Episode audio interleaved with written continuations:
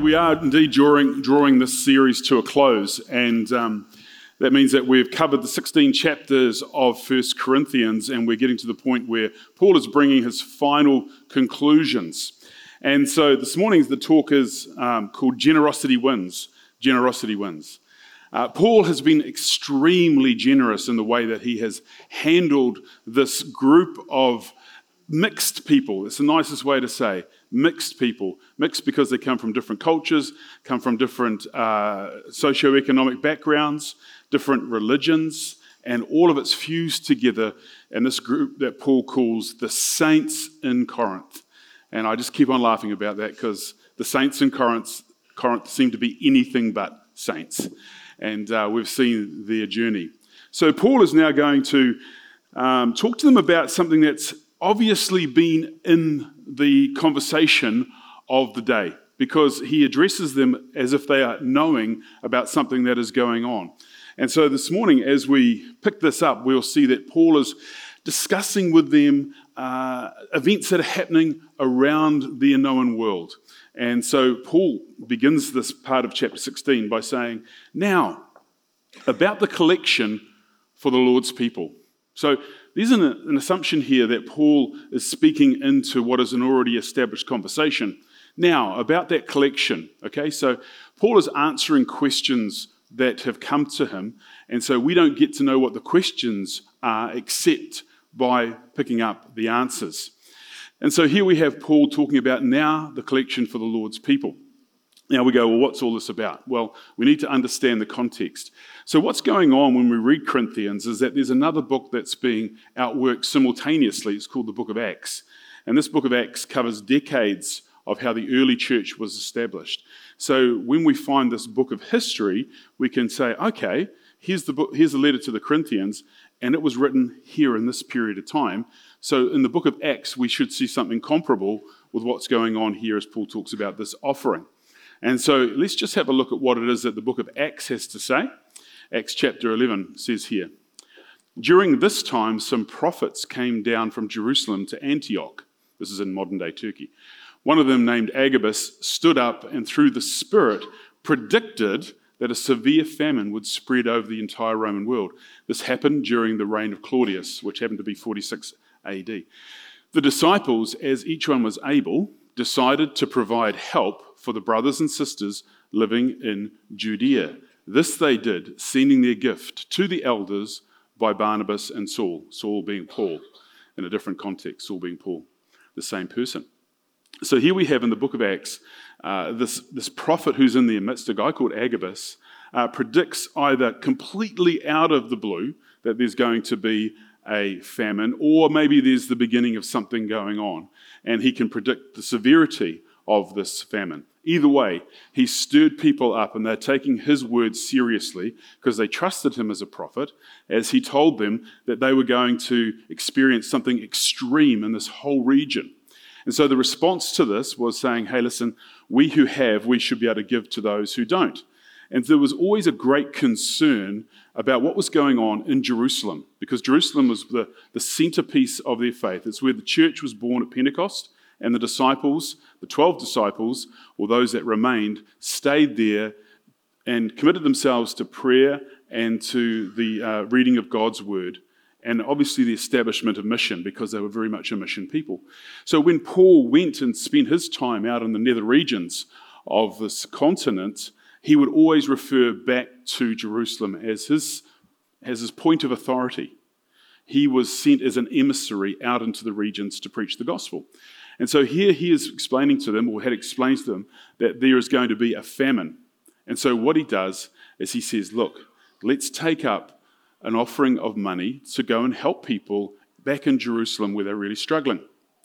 So the second letter that Paul writes to the Corinthian church also picks up on this. So there's continuity in this talk about this offering.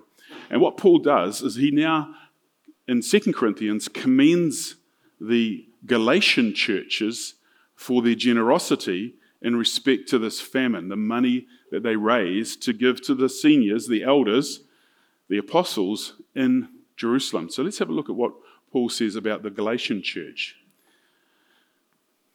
Sorry, the Macedonian church in the same area. And now, brothers and sisters, we want you to know about the grace that God has given the Macedonian churches. In the midst of a very severe trial, their overflowing joy and their extreme poverty welled up in rich generosity. For I testify that they gave as much as they were able, able and even beyond their ability, entirely on their own. Now, if you look at verse 2 there, there's a real unusual mix of, of illustrations there. Paul says, in the midst of their severe trial, so they're under enormous pressure, their overflowing joy, which seems to be the opposite of what you get when you're under an extreme trial. Okay? You know, when you're under extreme trials, trials, do you jump around getting all joyful? No, you don't. It's usually tearful rather than joyful. And then he says that, and in their extreme poverty, they welled up in rich generosity. Well, those two things don't go together either, do they? They don't go together. But we're going to see how they do go together. Because God doesn't work out uh, generosity by simply the number on the page or the number in, in your hand as far as the cash is concerned. God works out generosity based upon percentages. What is it that you have left, not what is it that you gave? And so here is Paul describing this Macedonian church as having this extreme wealth that comes out of an extreme poverty. Rather unusual, but this is God doing maths. This is how God does his equations. Paul goes on to say this even further. He says, They urgently pleaded with us for the privilege of sharing in this service to the Lord's people. And they exceeded our expectations. They gave themselves, first of all, to the Lord, and then, by the will of God, also to us. Powerful words, eh? Powerful words that just strips back all the motivation, strips back what it means to, to put your assets and your positions in the right place by saying, Paul is saying, these folks pleaded, pleaded with them um, to give. And yet Paul would look at them and say, But hey, you can't afford to give. You don't have anything to give. So how can you give? But out of extreme poverty, they welled up with extreme generosity. So, quite a remarkable group of people who take seriously their, um, their, their, their need to support the elders in Jerusalem. Now, one of the things that um, I got taught by my by the principal at Baptist College was was one of these little takeaways that often happen in a classroom. We, with Brian Smith, the principal at the college, uh, we had one of these unusual experiences almost every week, where we would have a certain subject that we needed to be learning about, but within five minutes we're on to something else. Any of you ever been in classrooms like that? You have a tremendous amount of fun, and you come to the exam and you go, "We never talked about that," but that's irrelevant because we learned a whole lot of good stuff.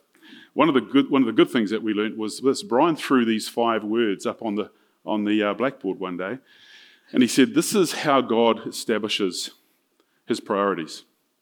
There is God, and God, by virtue of us understanding him, uh, creates culture, and our culture is built around the worship of God and his priorities. That leads to education, which leads to an understanding of our world through science, which leads to economics, which is the management or the stewardship of our resources. Okay, that's all economics is, isn't it? It's the management and stewardship of our resources. So, this is the priority that God wants us to have when we look at our world and how we manage our lives. The interesting thing, of course, and you're gonna, you won't get many points for working this one out, is that society has it all around the other way. So, when we read the newspapers, when we listen to the news, it's all about economics, isn't it? We get told that the economy is doing well or not so well, that jobs are, are prevalent or not prevalent, that businesses, stock markets, etc., etc., are all doing well. And to serve the God of economics, we have science. And to serve the God of science, we have education. And then culture and God end up sort of taking this sort of also ran place. Culture is important, but God becomes this sort of idea that people want to hold on to in their private world. Okay? So it's not always what it seems. So here we have a priority that is being given to us by Scripture compared to a priority given to us by society. And a complete reversal. And that's why for us, money becomes the battleground for our internal war.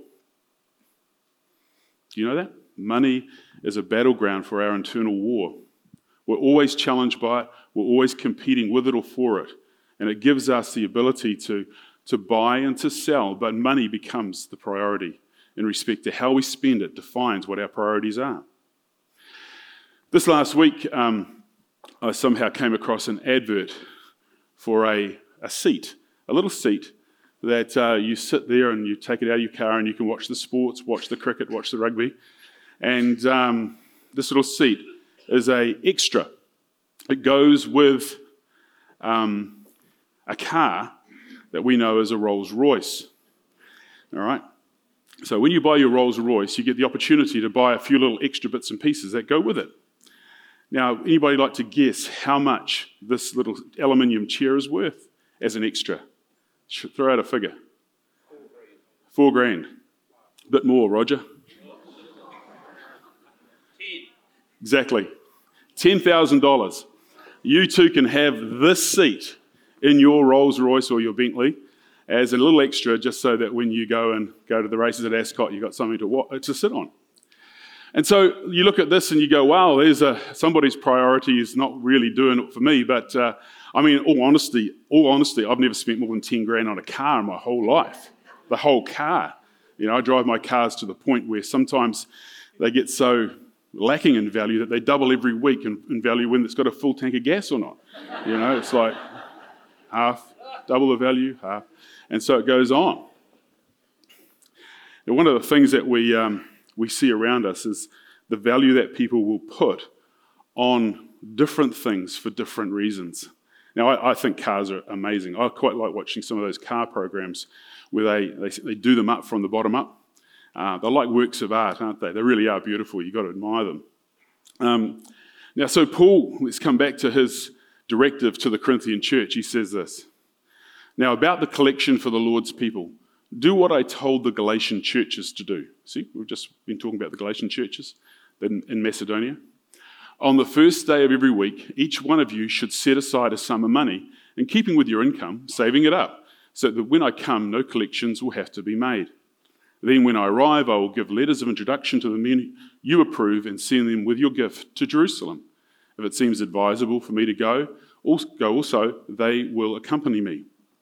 So, what Paul is saying is that giving is a consistent part of our experience. In keeping with this situation, it's about saving up or giving up and over on a consistent basis, a weekly basis, for a collection, in this case, for the church's people, church's leaders, and the church itself in Jerusalem. And so Paul is talking here about a consistency in the way that we give, a consistency in the way that we manage our money, so that God is able to take hold of what it is that we have been given and use it for his purposes.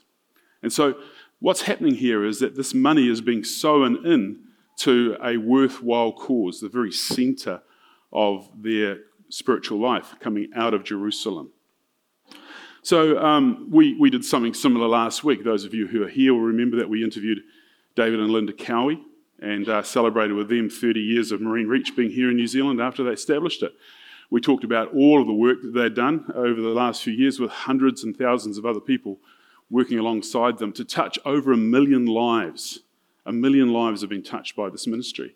And so it was more spontaneous than anything. I just said, hey, let's sow into this because this is a worthwhile investment for the kingdom. And so we raised $17,500 for them for next, that was last week. So it's fantastic, isn't it? And if you want to give, those of you missed out, um, it's okay, you haven't missed out. You can still help if you'd like to. Um, one of the things that uh, happened to me this week, which talks about this spiritual battle a little bit, was um, I was going for a walk around Te Puna. My folks live out that way, so I pop in and see them. And I, I go for a, a, walk around and try a few hills, and I do it regularly. Um, but I was cruising along this uh, road, and I looked down, and uh, in my usual fashion, being a Baptist, I was looking for coins on the side of the road. And um, it's a class that we take at Baptist College. It helps us understand how treasurers think. And um, anyway, I saw this little wallet, and it was a wallet for a cell phone. And I picked it up and uh, walking, had a look inside it. It had an AA card and a $20 note. And so I get back to my folks' place, and Michaela was there, and I said, Oh, I said, I'm in a bit of a moral dilemma, really. I said, You know, 20 bucks, you know, am I going to, somebody want to come and pick it up? Or clearly the phone's been stolen and they flicked this thing out the window, something like that. And so what happened was um, I thought, well, I'll see what I can do. So this AA card that was in there. I rang the AA and I told them that I'd found it, and they said, uh, "Well, we can't tell you the name of the person because you know confidentiality." So next thing I get this phone call from this guy and he says, "Hey, thanks very much. That's my wife's wallet." Um, and I explained where I'd found it, and uh, I said, "Well, you can come pick it up from our place if you want."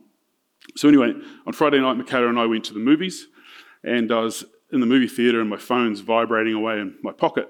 And you don't touch your phone in the movies, do you? Anyway, I get out, and this guy's phoning me, but he left a message, and it said, "Look, we've been phoning the cell phone of my wife, and um, the phone's still ringing. So we thought maybe if we went to where you found the wallet, we might find the cell phone." So this was about eight o'clock, and I couldn't for the life of me specify exactly where it was. You know, where I found it, it was just on the stretcher road. So I said to Michaela, come on, let's go and let's just drive out there now and before it gets too dark and see if we can find this thing. And so we turned up where I'd found it, and sure enough, there was a credit card on the road. And I was like, oh, that's a good sign. And um, Michaela walked across the other side of the road and found the driver's license. And so I rung the number and I was walking up and down the side of the road and there it was on silent, just vibrating away with this pink glow. So um, it was one of those little stories where you just go, oh, this is so cool, you know? It's like we tried something, it all came together. It was a good little story. I rang the folks and uh, told them what had happened, and then we, we dropped it up at their place, and they were, they were happy campers. But it's a great little story, but I have to admit, in the early part of that story, I really was like, oh, really? For 20 bucks? You know, you know, I was like, ah. But then I thought, well, at a minimum, somebody wants to know what's happened to their wallet. And uh, transpired they'd left it sitting on the roof of their car. Who's done that? Who's done that? I've done that. You only do it once, don't you? Or you try to only do it once. Yeah. So all that to say, we have these little wrestling matches from time to time. And, uh, you know, being a Baptist, 20 bucks is a big deal. So, um, hey, did you hear the story about the, uh, the $5 notes that went back to the treasury after they'd had their lives. They'd spent their lives going round and around and around. And uh, these two $5 notes were having a chat with a $100 note. And, um, and the $5 notes uh, were discussing where they'd been. And they said, Oh man, I've been to a Baptist church, I've been to a Presbyterian church, and, um, an Anglican church. And they're talking about all these places they've been to and uh, they, they turned to the $100 note and the, they asked the $100 note, Where have you been to? And he says, oh, I've been to lots of places, but can you tell me what a church is? that was uh, actually spontaneous joke, that was. Um, it might not make it to the second rendering. I'll just, I'll just retreat. Oh, but um, you have welled up in generosity towards Marine Reach, so I can't say. I can't say that's untrue. I can't say it's true, true, true, true. Anyway, here's some more scripture for us to read. No, it's not actually. I'm going to come back to this in a second. One of the most important things about um, um, the church was how it established itself with its use of money, its use of resources. You see, they had this thing called the gospel, the story of Jesus, but it was how it was being outworked was the most powerful witness to the community around them. You see, the story of Christ being crucified, raised from the dead, uh, it was a story that was delivered with power and conviction, and it was powerful in itself. But we're always interested, aren't we, in what the end result will be in, a, in the community that it's being uh, spoken on, spoken about. In other words, what does the church do, and how do Christians live their lives as a result of this gospel being preached? And this week I picked up on a, a little bit of history. It's from the year 125, so about 70, 80 years past the writing of this, this letter to the Corinthians. And there is a guy called Aristides who wrote and observed the Christians as they lived their lives. And uh, I think it's spectacular. It says, They, the Christians, walk in all humility and kindness, and falsehood is not found among them. And they love one another. They despise not the widow and grieve not the orphan. He that has distributes liberally to him that has not. If they see a stranger, they bring him under their roof and rejoice over him as if he were their own brother. For they call themselves brethren, not after the flesh, but after the Spirit and in God. But when one of their poor passes away from the world, and any of them see him, then he provides for his burial according to his ability. And if they hear that any one of their number is imprisoned or oppressed for the name of their Messiah, all of them provide for his needs. And if it is possible that he may be delivered, they deliver him. And if there is among them a man that is poor and needy, and they have not an abundance of necessaries, of necessaries, they fast two or three days that they may supply the needy with their necessary food. It's just an amazing picture of what community looks like at a level that is uh, honoring one another and serving one another as they serve Jesus. It was this sort of lifestyle going on in the midst of the Roman world and the Greek world that transformed society. And so when we talk about money, we're not just talking about it in the, in the context of like, uh, you know, creating good finance, financial systems or being generous in as much as we look out for those who we might come across. But there was a high level of intentionality, and the way that these folks use their resources was a, was a significant, significant statement about their love for God and their mission to his world. And when we look at what God is doing in our world, we could quickly summarize it in three words. We could say that God has, is all about mission, He's all about mercy, and then there's this other thing called management. You see, it's all very well to get involved with mission and to, be, to have merciful outreaches to people who are poor and needy. We need good management. This is how the church works, okay? This is how we, the people, work. We've got to be organized when it comes to what we do with our mission and our mercy. You can't just sort of turn up and say, Here I am, I'm ha- happy to help. You've got to be, you've got to be organized. But the three things that, that we three things that we bring to the mission, mercy, and management are these. We bring time, talent, and treasure. Time, talent, and treasure. We can't do anything without the time, and we bring the talents that we have. And of course, we bring the treasure, the financial ability to make this happen. And this for us is this equation that allows us to meet the needs of a, of a, of a community around us in the name of Jesus and touch them in keeping with what it is that they need. So we're still working away quietly now at the moment with um, the local health clinic here, the, the that belongs to Ngāti Hangarau. And, uh, and it's, a, it's a really important work as we work together to help them build a new health centre. We have the ability to help them do what it is that they know is good for their community. And if we can help them be blessed in their community, um, we get to do the work of the Lord there to help those who are the least of these amongst us. So, this is the sort of thing that we are doing. We're trying to do what it is that God wants us to do by using our time, our talents, and our treasure in the most strategic way. And each one of us needs to be looking at what it is that we're doing with all of our time, talent, and treasure to be strategic in the way that we establish the kingdom of God through our resources. Now, one of the things about the New Testament is it doesn't talk specifically about tithing in the fashion that the Old Testament did. And yet, tithing is a biblical principle that creates a starting place for God. So, tithing is taking a tenth of your income and putting it towards the work of the Lord. The interesting thing about a tenth is that it's a lot of money. If you've only got $100, $10 is a lot of money. If you've got $100,000, then $10,000 is a lot of money. And so it's a principle there that, that is defined around a percentage, not an amount. And that's what I think the beautiful thing about this is because um, Jesus always looks at the percentages, not necessarily the amount. Let's remind ourselves here of what he said about this person. He said, As Jesus looked up, he saw the rich putting their gifts into the temple treasury. He also saw a poor widow put in two very small copper coins. Truly, I tell you, he said, this poor widow has put in more than all the others. All these people gave their gifts out of their wealth, but she, out of her poverty, put in all she had to live on. So, so it's always about percentages. And this in itself is, a, again, a challenge for us because um, we live in a world where we have lots of varied means of income. I mean, the chances are that if you own a home in this current economic climate, that your home is earning more every week than you are. Yeah? And you know what I mean by that, don't you?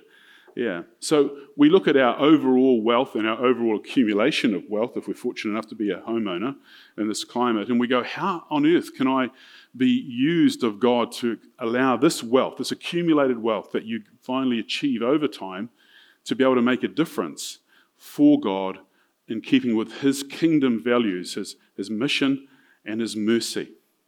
The use of money is the management side of it. And collectively, we pull together to ensure that we are sowing into the things that God wants us to sow into. So, one of the, one of the little lies that cruise around church life is that when we give to God, it's designed to win His favor. But our giving is not designed to win favor with God. Okay? Our giving is a response to the favor God has already shown us. Everything we do, like when we sung this morning, took communion, is an act of worship. And as an act of worship, it's a response to what God has already done. We don't sing a song to get God's attention. We don't sing a song to say, hey, look at me, God, I'm, I'm here and I'm willing and I'm able to be blessed if you'd like to do that. But rather, we respond in worship because of what He has already done through His Son on the cross. And so, uh, tithing, giving, generosity is not there for you to win God's favor. It's there because we are God's people. And this is what God's people do they're generous. Generous because we know that this world is not the final resting place for us. We know that this world is just the beginning of an eternal journey that we have with God. And therefore, our management of our finances will express that priority. It's the old story. If you show me where you spend your money, I will show you what your priorities are. Yeah? As simple as that, isn't it? Simple as that. And so it's, it's one thing that we have to continue to coach ourselves on because we live in a world where we're consistently told what we need to make ourselves happy, don't we? Every time you see a commercial, man, if you just uh, spend your money on, on this car, wow, everybody's going to stop and look at you. You know, if you spend your money on these clothes, you're going to look really fine, really sharp. You know, this deodorant, and all the women will walk down the street just following you. Yeah? Yeah? Anybody tried that? Doesn't work. So, so what we've got here is, a, is a, essentially a machine that works consistently to draw our attention away from God's priorities to try to put economics back at the top of the list again even in your own life. And it's a real challenge in a world like we live where everything is so dynamic. Uh, there's risks involved, challenges involved, there's failure of businesses sometimes, failure of investments. But all of this that God is saying to us about is saying generosity of heart, generosity of spirit is something that He celebrates. Um, let's have a look at what, uh, what Paul said to the Corinthians in the, in the next letter that he wrote about this. He said, Remember this whoever sows sparingly will also reap sparingly, and whoever sows generously will also reap generously. Each of you should give what you have decided in your heart to give, not reluctantly or under compulsion, for God loves a cheerful giver, and God is able to bless you abundantly, so that in all things, at all times, having all that you need, you will abound in every good work. So God partners with us. He meets us. He uses us to build the things of the kingdom, but he meets us at that point where our generosity overflows. And the beautiful thing about New Testament and the use of money is that it, it actually helps us understand the condition of our own heart. That's the challenging part about this whole deal about generosity, is that the condition of our own heart gets revealed when Paul says, I just want you to be a happy giver. It's like, oh, I'm happy I have $100, I'm happy if I give one.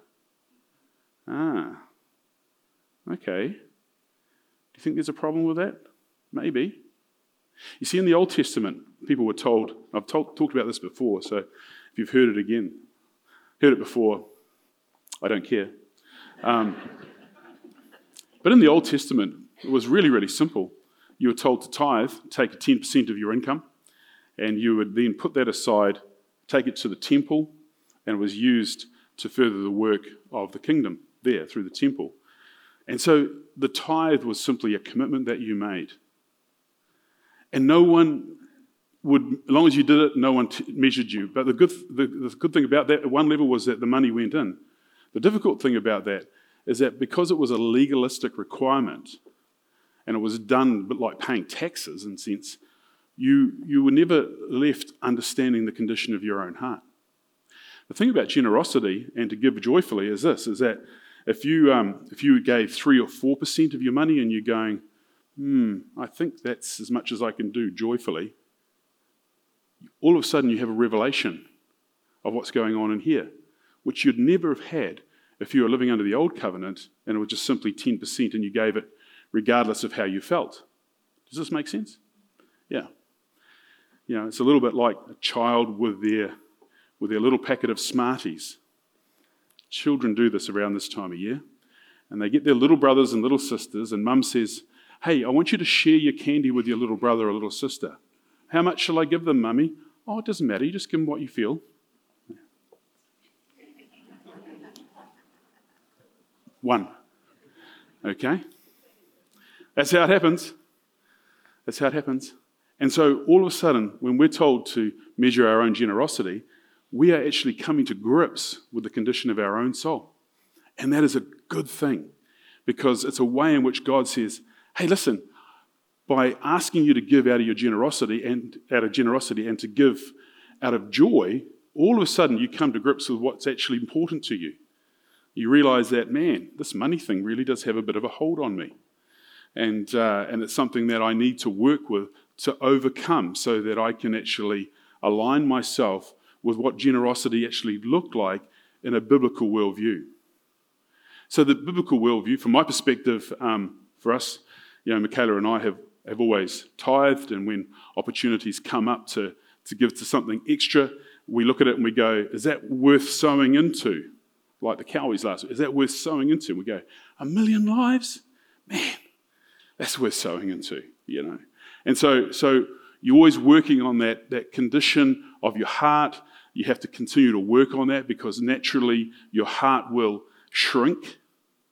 Your heart will shrink in generosity if it's not uh, given room to move, move, and to practice this, this, uh, this giving that is all part of what it means to be a follower of Jesus.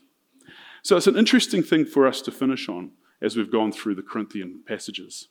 It's interesting because um, it leaves us like the Corinthians, having to do, and that is to stop and to look at the condition of our own soul.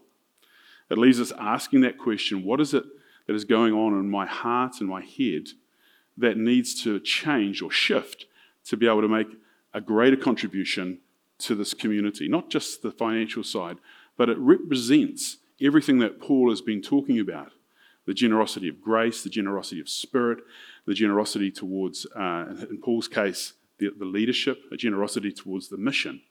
And in everything that Paul has been saying, sometimes it comes down to little things like this, which are indicators to us about what it is that is going on in our own soul. And so I finish with what I started, and I say this generosity wins. Generosity wins. And for each one of us, we're going to be challenged by that word consistently because we do live in a spiritual battle. We live in a world that says, you deserve more, you're entitled to more, you should spend more because you deserve it. You should earn more because you're worth it. And that in itself is the spiritual battle that we grind up against every day, don't we? In regards to what it is that we do with our time and our energy, our time, our talents, and our treasure. So today, just by accident, we have our AGM, which we get to talk about our time, our treasure, and our talent in, a, in an open and public forum so that we can collectively see what it is that uh, we've been prioritizing in this last 12 months and what we want to prioritize over the next 12 months. So I just want to say, just put a little word out for that. invite you back here at 12:30 for that.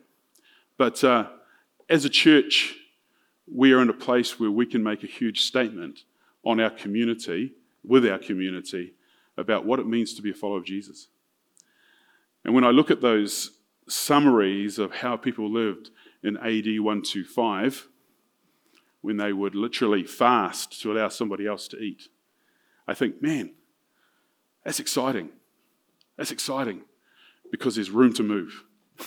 there's room for all of us to move in respect to this journey of what it is that our other brothers and sisters have experienced before us and, uh, and how Paul described their unique generosity that welled up out of poverty to exceed in this act of giving. What a wonderful community that would have been to belong to.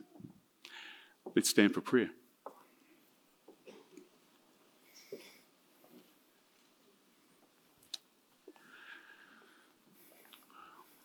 Lord, as we've um, journeyed through this letter that Paul wrote to the Corinthians, we've been troubled, we've been inspired, we've been intimidated, we've been bewildered. And yet, all of these stories, Lord, have the capacity to rest here within the 21st century as much as they did in the first century. Because this letter talks to people about people things. And we know that um, our hearts are, are very, very similar to that group in Corinth, that early church that was working hard to become what it is that you saw them being. And so, God, we thank you for the vision that you gave to Paul of who the church is, how they are to behave, how they work together, how they are to believe together. And in all these things, Lord, we've learnt so much. And so, God, we, we thank you for this letter, and we thank you that it tells us that regardless of where we've been, um, where we're going is more important. And so we thank you, Lord, that even today, as we talked about uh, money as a, as a subject, it talked more about our heart than it did about money as a whole. And so, Lord, we thank you for this because it's the heart that you're after, it's the heart that you want. And with that, Lord, with that heart, you get everything you need. You get mission, you get mercy, and you get management. As we surrender to you our, our time, our talent, and our treasure. And so we ask all of this in Jesus' name. Amen.